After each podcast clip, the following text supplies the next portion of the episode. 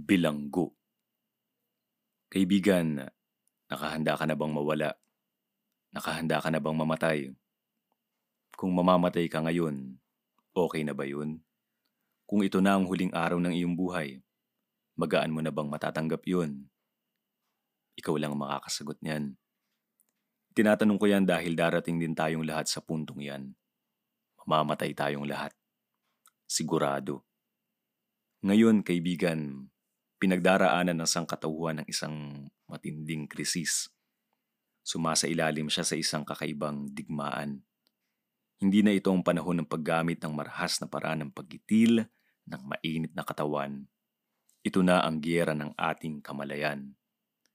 Ang isipan, ang kaluluwa, ang kahulugan ng salitang tao, iyan ang sinasakop binabagtas natin ang isang pambihirang transisyon. Nagsasanga ang daan ng kasaysayan at tinatanong tayo, natutunan nyo na ba ang aral na tinuturo ko sa inyo?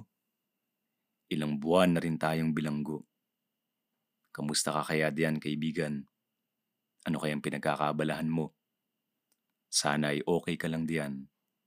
Sa ganang akin naman ay wala rin naman akong ibang ginagawa kundi ang pagsasanay na mawala nagninilay, nagwawala, nawawala, nawa, wala. Hindi man nakaipit sa rehas ng bilibid, ang ganang kulungan ay ang apat na sulok ng aking silid. Tanika lang hindi nakikita, nakapulupot sa isip, maselang pinagmamasdan sa aking pagtahimik. Hinahagkan at niyayakap, kalmado at hindi galit, bilanggo ako at hindi ko makita ang saysay ng buhay.